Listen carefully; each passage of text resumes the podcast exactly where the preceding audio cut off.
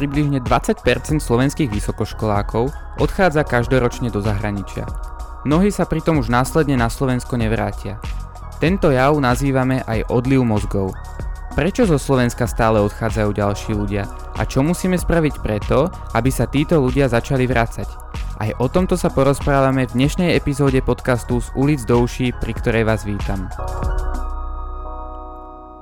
Mojím dnešným hostom je tentokrát Samuel Achberger. Samo, vítaj. Čauko. Musím povedať, že vyslovovanie tvojho priezviska je pre mňa mimoriadne zložité. Aj pre mňa, čo sa ukáže počas tohto podcastu. Samo teba tiež vlastne v minulosti zlákalo zahraničie. Magisterský titul si získal na prestížnej Európskej univerzite v Oxforde, ale napriek tomu si sa rozhodol vlastne na Slovensko vrátiť. Prečo? Um, tak môj návrat na Slovensku bol pomerne nečakaný, že neplánoval som ho z, dlho, z dlhodobého hľadiska, však nastala pandémia, čo bol už jeden z takých dôležitých aspektov môjho rozhodnutia vrátiť sa. Um, ja som došiel na Slovensko vlastne, ja, ja som končil školu iba, iba nedávno, uh, v decembri som vlastne 2020 som ukončil štúdium. Ja som prišiel na Slovensko minulé leto uskutočniť svoj uh, magisterský výskum. Môj pôvodný plán bol vrátiť sa späť do, do Anglicka, Avšak práca na Metropolitnom inštitúte, kde pôsobím, ma dosť bavila a keď mi ponúkli uh, ponuku na prácu, tak som si povedal, že ešte tú chvíľu pobudnem Mm-hmm. Čiže ja len doplním teda, že pracuješ, v, ako si povedal, v Metropolitnom inštitúte v Bratislave, kde sa venuješ skvalitňovaniu verejných priestorov ako humánny geograf. Okrem toho sa angažuješ aj v iniciatíve Unimac, ktorá pomáha mladým ľuďom aj s prihláškami na zahraničné univerzity. Takže aj o tomto sa budeme rozprávať. Ty si si prichystal aj množstvo štatistík, na ktoré sa ťa budem aj počas mhm. tohto podcastu pýtať.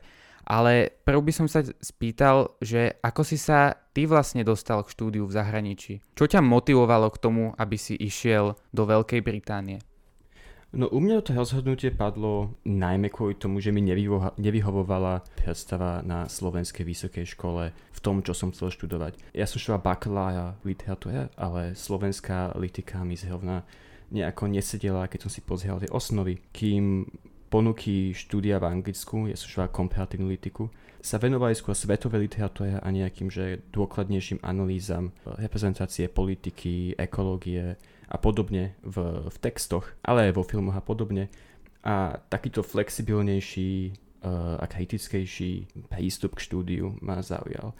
Potom samozrejme išlo o to, že aj ten študentský život je značne odlišný v Británii, sú tam lepšie možnosti na nejaké študijné Eh, aktivity, čo som sa aj aktívne vlastne zapájal. Aj tam funkčnejší systém fungovania tých škôl, lepšie knižnice, prospekty, keď človek skončí školu a hlavne je tam totálne iný prístup pedagógov ku študentom a to sa potom vlastne aj ukázalo ako si môj, môj obľúbený aspekt toho štúdia, že s profesormi sme sa volali po prvých menách, mali sme pomerne blízke vzťahy a bavili sme sa ako rovnocení ľudia, čo keď počúvam svojich kamošov, čo študovali na Slovensku, tak toto vnímam asi ako že taký najväčší pozitívny asset, e, čo ja som mal zo svojho štúdia. Uh-huh. A ty už si tých rozdielov teda akože vymenoval viacej, čiže okrem týchto, ktoré si spomenul, ešte nejaký badateľný rozdiel medzi Slovenskom a Veľkou Britániou? No, veľmi veľa. a myslím, že tak toto študijné, študijný aspekt tohto bol iba jeden uh, z tých základných ďalší vyplýval, uh, teda vyplýva z mojej sexuality. Ja keď som odchádzal v 2015, tak to bol vtedy ten vrchol aktivít Aliancie za rodinu ako, ako gay muž, čo mal vtedy 19 rokov. Som nejak prestal byť ochotný znášať neustále verejné útoky na moju komunitu a necítil sa tu vítaný. To spolu s nejakou túžbou po lepšej budúcnosti a štúdiu sa nakoniec aj teda vykryštalizovalo v tom, že som chcel odísť a že som odišiel. Ty si napísal pred pár týždňami a v čase vysielania tohto podcastu už asi aj mesiacmi príspevok na Instagram, v ktorom si reagoval na konzervatívnu časť nášho parlamentu, ktorá vtedy hlasovala spoločne s fašistami v otázke potlačania práv LGBT ľudí a zároveň sa vtedy niektorí poslanci Olano, nebudeme ich teraz menovať, vyjadrili, že poďme o tomto okliešťovaní práv párov rovnakého pohľavia, akým je dokonca odoberanie detí, diskutovať. Jeden z mojich hlavných motivujúcich faktorov pre odchod zo Slovenska a dôvod, prečo sa tu teraz neplánujem usadiť, je to, že ma nebaví obhajovať svoje práva. Extra ma hnevá to, keď mi je povedané, však s tým niečo sprav, angažuj sa, veď dialog. Nie, to, že som gay, neznamená, že musím bojovať za svoje práva a proti nenávisti a neustále prežívať tú istú traumu, ktorá mi pokazila vyrastanie moja sexualita nedefinuje moje životné poslanie. Ak si tento štát a majorita nevážia queer ľudí, nie je mojou povinnosťou bojovať a veľmi obdivujem tých, čo sú dosť silní na toto robiť. Ak sa má niečo zmeniť, čakám aktivizmus a snahu o rovnoprávnosť od hetero väčšiny, pokým sa nebudú v parlamente riešiť moje ľudské práva každý pol rok bez ráznej opozície demokratických strán, nevidím dôvod na to nazývať Slovensko domovom. Domovom pre mňa ostane Británia, kde som sa prvýkrát cítil bezpečne a ako normálny človek, nie občan druhej kategórie. Myslím si, že je to, že aj, aj táto vec je jedne, jedným z dôvodov, prečo množstvo mladých ľudí odchádza do zahraničia. Ty si sa rozprával s mnohými mladými ľuďmi, aké sú ich dôvody odcho- akože odchodu do zahraničia. Odznelo aj toto? veľmi veľakrát a vlastne väčšina mojich LGBT alebo kamošov z komunity vlastne nežijú na Slovensku, že odišli približne v tom istom veku ako ja. Je, poviem, je dosť ťažké sa o týchto veciach baviť práve kvôli tomu, že, že častokrát sa stretávam do dneska uh, práve s tým narratívom, čo som vlastne aj spomínal v tom, v tom statuse, um, teda príspevku, že mi ľudia vyčítajú, že nie som LGBT aktivistom a chýba tu takéto nuansné porozumenie toho, že zodpovednosť za uh, práva menšiny uh, nenesie iba tá menšina, hej. A je to niekedy také únavné vysvetľovať, ale v Británii som práve ja aj veľa iných mladých ľudí z komunity, s ktorými som sa o tomto bavil, zažil taký menší, sme si zažili taký menší kultúrny šok v tom, že nás sa tam zastane väčšina. Že neexistuje nič také ako homofóbia vo verejnom priestore. Alebo že existuje vo veľmi malom, o mnoho menšej mierke. A ak som ju zažil jeden alebo dvakrát nejaké hlúpe poznámky, tak pravidla sa ma niekto zastal. Kým nemôžem to isté povedať po vyrastaní v veľmi hostilnom eh, prostredí a pri to isté o Slovensku. Čiže v tomto smere, to nechcem byť, že teraz moc negativistický, um, ale v tomto smere, že Slovensko je také, um, že te, tento atribút tejto krajiny mi veľmi bráni v tom predstaviť si tú budúcnosť. Aké sú tie hlavné dôvody tých mladých ľudí, prečo odchádzajú do zahraničia? Myslím si, že tie, čo som vymenoval, uh, počnúť s tým vzdelávaním a s tým... Čiže najzásadnejšia vec je to, že slovenské vzdelávanie v porovnaní, tá kvalita slovenského vzdelávania v porovnaní s britskou alebo britským alebo holandským vzdelávaním je akože menšia? Podstatne. A myslím, že sa aj ukazuje uh, štatistika vonkoncom, ako si spomínal na začiatku, 20% slovenských vysoko, vysokoškolákov študuje vonku, um, alebo to odchádza von a to sa ukazuje, vieš, že, že tak keď v Unimaku, keď sa bavíme s mm, ľuďmi, čo sa hlásia na školy vonku, tak máme tam, tam, tam, tam ľudia, čo, študu, čo idú študovať, že humanitné vedy alebo spoločenské vedy, uh, nejaké vec technické odbory uh, u každého sú tie menšie dôvody alebo tie čiastkové dôvody iné. Hej, že napríklad človek, čo ide študovať fyziku, má o mnoho lepšie podmienky na to venovať sa fyzike vonku. Ľudia, čo chcú študovať biznis, vonku nemusia iba o biznise čítať, ale majú možnosti sa mu aj aktívne venovať. Ja, čo som išiel študovať humanitné vedy, uh, nemusel som sa iba bifliť poučky, ale mohol som, že aktívne a kriticky aplikovať najnovšie nejaké poznatky v kritické teórii a v sociálnej teórii a podobne. Ďalšia vec je samotná prestíž tých škôl, hej, že keď máš, keď si vieš vybrať a máš dosť dobré známky na to, aby si išiel na školu, ktorá je v najlepšej stovke na svete, ale potom tu máš možnosť ísť na úkačku pardon, alebo že Slovenskú univerzitu, uh, ktorá sa neumiestňuje takto vysoko, tak no nečudujem sa, že ľudia si vyperajú toto. Mm-hmm. Čo môže Slovensko, a teraz mám na mysli asi politikov hlavne a vládu, spraviť preto, aby sa títo ľudia vrátili späť? Toto je nemenej komplexná téma ako, ako tá problematika školstva samého. Ja môžem povedať za seba, že som sa vrátil na Slovensko do verejnej správy a takisto ako všetci moji, alebo veľmi veľká väčšina mojich uh, spolužiakov z Oxfordu, lenže môj plat pri uh, porovnateľnej ak nie väčšej nejakej náloži práce, je 4 až 6 krát menší než to, čo by som zarobil hoci kde na západ odtiaľto. To je podľa mňa veľmi veľkým motivujúcim faktorom, že keby som nemal veľmi silný drive chcieť niečo zmeniť, tak by bol napríklad na Slovensku, že o mnoho tak, tak ťažší z tohto hľadiska. Ďalšia vec je samozrejme už dlho spomínaná a preveraná, diskutovaná téma korupcie a politiky ako takej, mm. hej, že keď tu človek vidí, ako sa naklada uh, s verejnými financiami a akú akú, aké vlastne zlé meno má verejná správa, tak človeku sa od toho niekedy ani moc, že nechce ísť znovu, pokým nemá nejakú že veľkú motiváciu. Pre mňa osobne napríklad bol, pomerne stále je demotivujúci taký ten nedá sa prístup. Mm. Všetko tu je také, také komplikovanejšie Ty si spomínal napríklad aj e, nízke platy a napríklad to, že tu mnohí napríklad veci nemajú vytvorené podmienky, aby sa mohli rozvíjať, tak mnohé, mnohí vlastne veci aj v Slovenskej akadémii vied majú vlastne veľmi nízke platy, ich, ich projekty častokrát nie sú im schválené granty na to, aby mohli sa rozvíjať a, a, a, a bádať. Mm-hmm. Hej, čiže toto je pravdepodobne tiež jeden, jeden z problémov. Koľko z tých ľudí Máme takú štatistiku, že koľko z tých ľudí, ktorí odídu do zahraničia, sa následne vráti späť? Slovenský štatistický úrad, keď som si to pozrel, ne, nedisponuje nejakým že hodnoverejným údajom k tomuto. Ja som iba našiel, tuším, v roku 2016 sa vrátilo na Slovensko nejakých 12 tisíc ľudí, čo je pomerne málo, keď sa akože pozrieme na ten odliv. Každopádne nejakí tí vedúci odborníci slovenskí, čo fungujú v zahraničí, nemajú tú tendenciu vrácať sa naspäť práve kvôli tým podmienkam.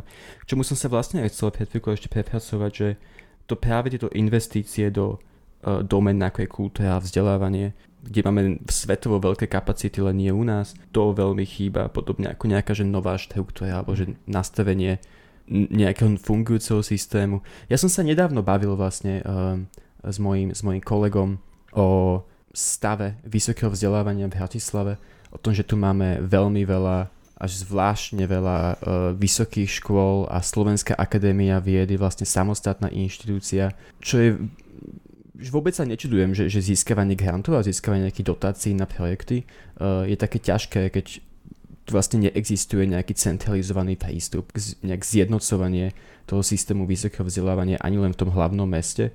To je podľa mňa, že začiatok toho dialogu že keď sa bavíme o vede a o vzdelávaní, tak ono to musí začať práve tu, že pri vytvorení systému, ktorý prepája jednotlivé mhm, inštitúcie mm-hmm. a vedcov a mm-hmm. umožňuje nejaké sieťovanie. No keď sa pozrieme vlastne aj na vlády od 89., tak pravdepodobne veda a vzdelávanie neboli ako prioritou žiadnej z nich. To vidím ako veľký problém toho, že prečo dneska mnohí mladí ľudia sa rozhodnú odísť do zahraničia a, a, a nezostať na Slovensko, pretože ten systém a tie podmienky tu nie sú akoby e, také dobré. Čo s tým môže spraviť povedzme bežný človek? Čo môže spraviť bežný človek, aby pomohol tomu, že sa mladí ľudia, že sa ľudia začnú vrácať zo zahraničia späť? No mal by voliť. to je... To som presne mal na mysli. Prípadne vstúpiť do politiky. Môžeš kľudne o tom niečo povedať. Ja, že, že, a toto opakujem, že príliš často vo všetkých možných článkoch a podcastoch. Ľudia chodte voliť, uh, lebo lepší vec neviem, akože nemáme lepší nástroj na to dosiahnuť nejakej, nejak, nejaké systematické zmeny v tom vzdelávaní, hej. Keď my tu máme 50% vysokoškolských študentov uvažuje v bode končenia školy o odchode zo Slovenska, to je, to je veľmi žalostné a bez toho, aby sme tu mali nejakých odborníkov na, na vzdelávanie, ktorí to dokážu nejako systematicky zmeniť, ktorí dokážu viesť to ministerstvo a dokážu si tam upratať, tak ja neviem, ja som to dosť veľký pesimista, že ja osobne si neviem predstaviť tak skoro nejakú zmenu v tomto, pokým nebude veľká zmena v tom, ako, tom, koho volíme. No. A... V tom uvažovaní aj ľudí. Áno, v tom uvažovaní ľudí, v tom, čo považujeme za naozaj dôležité, uh, aby sme nevolili ľudí na základe nejakého jedného slubu, uh, zbavíme sa korupcie, že ľudia akoby vôbec nemali záujem o tie, systémat, o, o tie, o tie kvalitné manifesta, o to, čo tá strana alebo tí odborníci v nej vedia naozaj ponúknuť. Tu sa volí tak zvláštne pocitovo. A to je ale aj následkom toho, toho systému vzdelávania, hej, že keď sa tu, však Slovensko je známe tým, že máme veľmi nízke ratings, keď ide o kritické zmýšľanie, ono sa to potom odháža aj v tej politike, hej, a bez toho, aby sa tá vzdelaná časť spoločnosti nejako aktívnejšie zapájala do politického fungovania a, a chodila voliť, tak nemyslím, že sa niekam pohneme pri súčasnom stave.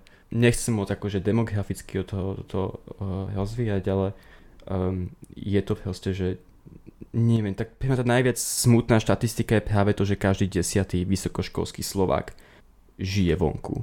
Horšie na tom iba Polsko. V našom regióne teda.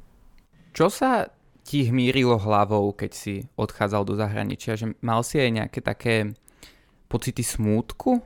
Že odchádzaš, že zanechávaš za sebou krajinu, v ktorej si vyrástol a odchádzaš tisícky kilometrov preč? Tisícky nie, je to iba nejaký 1200. Uh, tuším. Um, nie, um, tak samozrejme, že niektoré veci mi bolo ľúto. Bolo mi ľúto opustiť kamošov, um, moju rodinu, nejaké moje zázemie, ale to si nejako nespomínam, že by to bola nejaká definujúca emócia. Pre mňa, ja som sa tešil. Ja som sa tešil ako, ako nikdy predtým. Vlastne moja najlepšia kamoška a spolubývajúca teraz odchádza na, na Oxford na tú istú, na istú, na istú som išiel ja. A veľmi ma baví vidieť, že veľmi podobný prístup k tomu, že ono je to, ono je to exciting, ono je to vzrušujúce, um, za, mať tú možnosť odísť, začať od znovu. Uh, hlavne aj v tom kontexte mojej sexuality bolo to strašne oslobodzujúce, že konečne um, sa nemusím báť byť sám sebou na ulici uh, nikde vlastne. Um, čiže bolo to, že, že najmä šťastie. A to mi aj, to mi aj dlho vydržalo. Um, on až neskôr v priebehu štúdia sa začnú uh, ukazovať nejaké ťažkosti v podobe financií. Uh-huh. A keď už sme pri tých financiách, lebo uh, to štúdium v zahraničí samo o sebe stojí veľa peňazí. Keď sa pozrieme napríklad na školné, tak školné, keď sa pozrieme na Spojené štáty, tak tam je to akože v desiatkách tisícoch eur, ale veľmi drahé školné je napríklad aj vo, vo Veľkej Británii. Máš nejaké štatistiky k tomu? štatistiky nie, ale mám k tomu čísla. Um, tak teraz po Brexite sa to značne menilo. Um, ja, ja som platil, ja som mal študentskú pôžičku od britskej vlády na svoje, na, na svoje školné, ktoré v tom čase bolo 9000 a neskôr 9250 libier, čiže okolo 11 tisíc eur na uh, jeden rok. Um, môj magister bol o niečo drahší, tam sa to pohybovalo v niekoľkých desiatkách tisíc. Um, ale keďže to mi platila britská vláda uh, ako EU občanovi, tak to si budem splácať až, až v budúcnosti, keď dosiahnem istú výšku príjmu.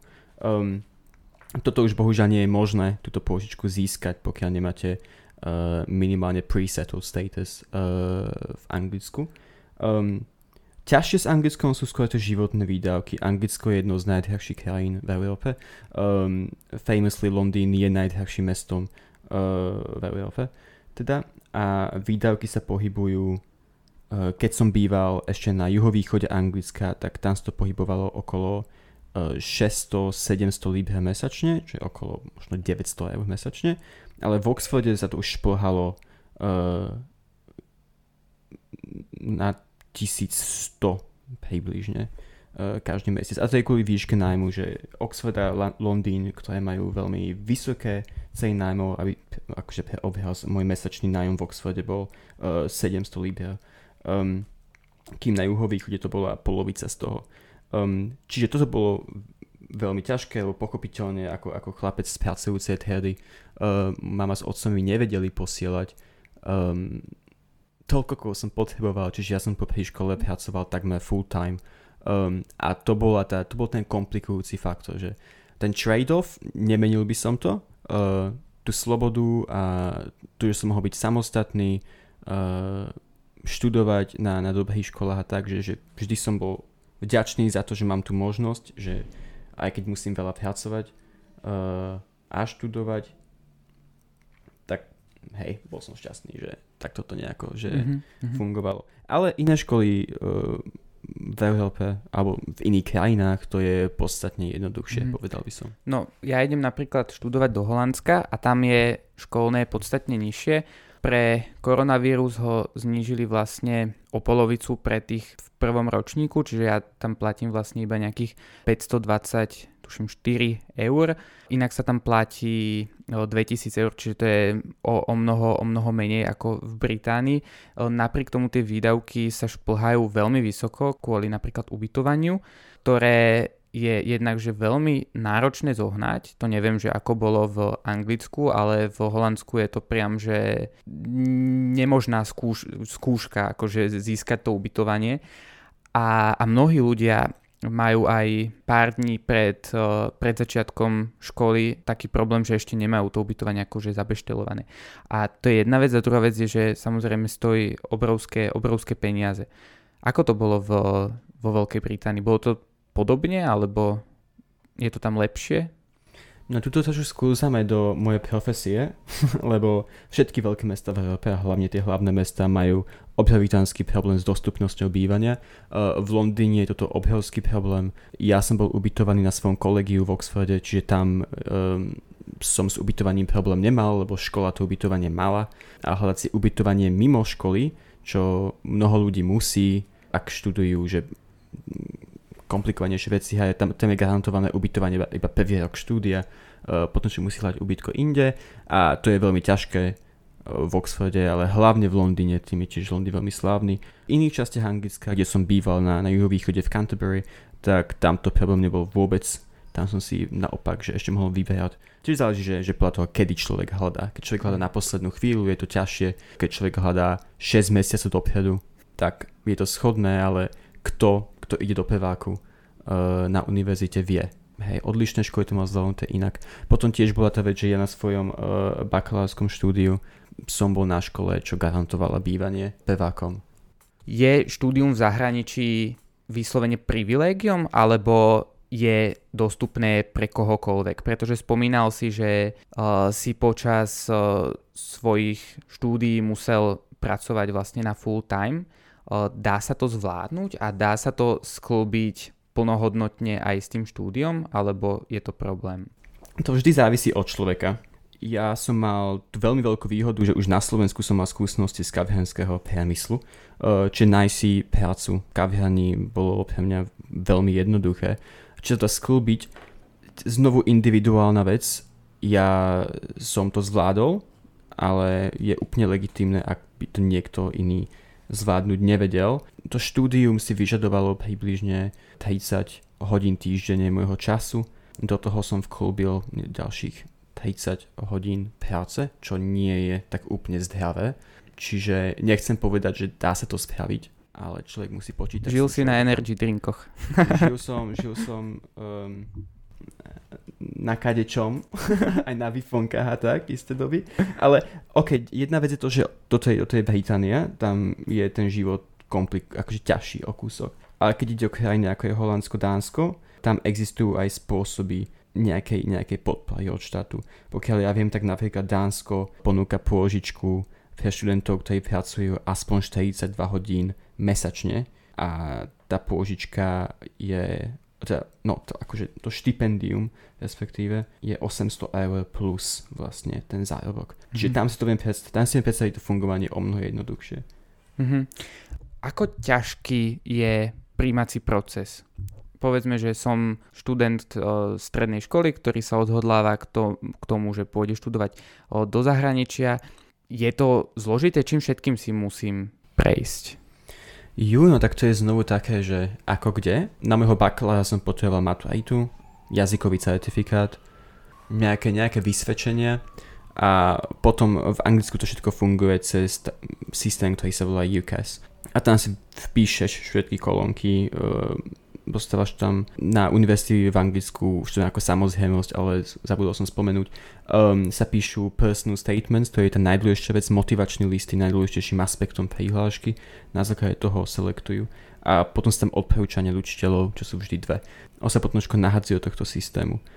Ja len doplním, že v Holandsku je takisto centralizovaný systém, ktorý sa volá StudyLink a myslím, že iné krajiny nemajú zrovna centralizované tieto o, systémy, ale Nie som si teda úplne istý. A čo sa týka toho, že dostať sa na školu, um, to fakt záleží, že na akú školu sa človek hlási, že do Kentu mňa prijeli na všetky školy na bakalára, čiže a ja som mal na maturitách jednotky, dvojky. Mm-hmm. Um, čiže v pohode. Na Oxforde to bolo podstatne ťažšie, ale ja keď, keďže som mal môj bakalársky diplom bol s významenaním, to som splnil to hlavné kritérium, lebo na Oxford vždy treba významenanie. A potom znovu tam bol motivačný list, odporúčania od troch profesorov a nejaké ukážky z prác, že z esejí, z diplomovky a tak. Um, a tam je to veľmi kompetitívne. Tam zo stoviek ľudí vezmú 30. Mm-hmm. Um, čiže to bol, to bol o mnoho uh, väčší kompliment dostať sa na magistra. Tak ukončíme to teraz nejakou pozitívnou správou, lebo rozprávali sme aj veľa negatívneho. Čo by si odporučil mladému človeku, ktorý uvažuje nad tým, že pôjde do zahraničia, čo by si mu odporučil pri tom jeho rozhodnutí? Ja by som povedal, že, že štúdium zahraničí je vynikajúcim krokom a dopiaľ by som to a odporúčil by som to každému, už len kvôli tomu zážitku a tej skúsenosti s inými kultúrami, so zdokonalením jazyku, s tou skúsenosťou, vzdelávaním. A podľa mňa je veľmi dôležité sa vrátiť na Slovensko. A o tom som možno nerozprával tak veľa, ako som chcel, ale ja som tu momentálne šťastný so svojou prácou a som, som šťastný, že som došiel, lebo môžem uh, a teda aj teraz už vnímam, že prispievam k nejakej zmene uh, konkrétne v tom, ako funguje Bratislava. A podľa mňa to je dôležitou hodnotou, ktoré zachovať, že aj ak človek odíde, vždy je fajn sa vrátiť naspäť a zazdieľať to svoje know-how a možno ukázať v tej verejnej správe alebo aj v súkromnom sektore, že veci sa dajú možno byť trochu inak čo môže odo mňa znieť trochu povrchne, keďže ja plánujem ešte odísť a pokračovať svoje štúdia. Ale teraz po, s tým všetkým nadhľadom a 5 rokmi potom, čo som do Anglicka vlastne odišiel, to vnímam takto, že už si neviem predstaviť svoj život bez toho, aby som nejakým spôsobom prispieval uh, životu na Slovensku. A to by som chcel aj pre ostatných záujemcov štúdiu vonku. Ak hoci kto má záujem o štúdium vonku v rámci Európy, Jakub spomínal, že pracujem v Unimaku, tak chcel by som prizvukovať, že takáto slovenská neziskovka existuje. V Unimaku sme všetci študenti alebo už vyšudovaní ľudia, ktorí zadarmo pomáhame s procesom prihlasovania sa na školy, s písaním motivačných listov a Islands osvetov. Čiže Čiže nehambite sa, napíšte. napíšte. Napíšte, vyťukajte si www.unimac.sk